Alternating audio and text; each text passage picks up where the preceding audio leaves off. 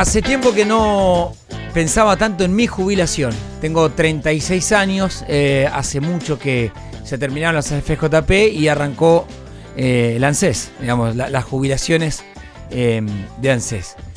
Y entrevistando muchas veces a Andrea Falcón, es una periodista especializada en previsional, muy buena, periodista no, perdón, una abogada, muy buena abogada y que siempre tiene esa empatía con los jubilados y siempre me cuenta y y, me da datos y demás.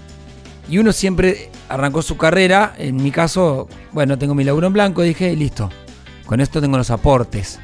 Aportes implica que me voy a poder jubilar. Entonces empezás, ya a esta edad, que empezás a ganar un poquito más de plata, decís, bueno, ¿y cuánto sería mi jubilación? Y cuando empezás a ver los números decís, uno no quiere viajar a Londres una vez por año cuando sea jubilado, porque no, obviamente sabemos que este país no te va a dar como asalariado, pero uno dice, bueno, por lo menos que con mi jubilación, no sé, me pueda, me pueda tomar un fond de cap cada 20 días, no mucho más que eso. Y cuando empezás a ver los números te das cuenta de que no va a pasar. Y averiguando un poco, recomendado por, por Andrea que me dijo, apuntale a esta empresa, no la voy a nombrar a la empresa porque no viene el caso, terminé firmando en la semana con mi, con mi mujer eh, una suerte de retiro privado.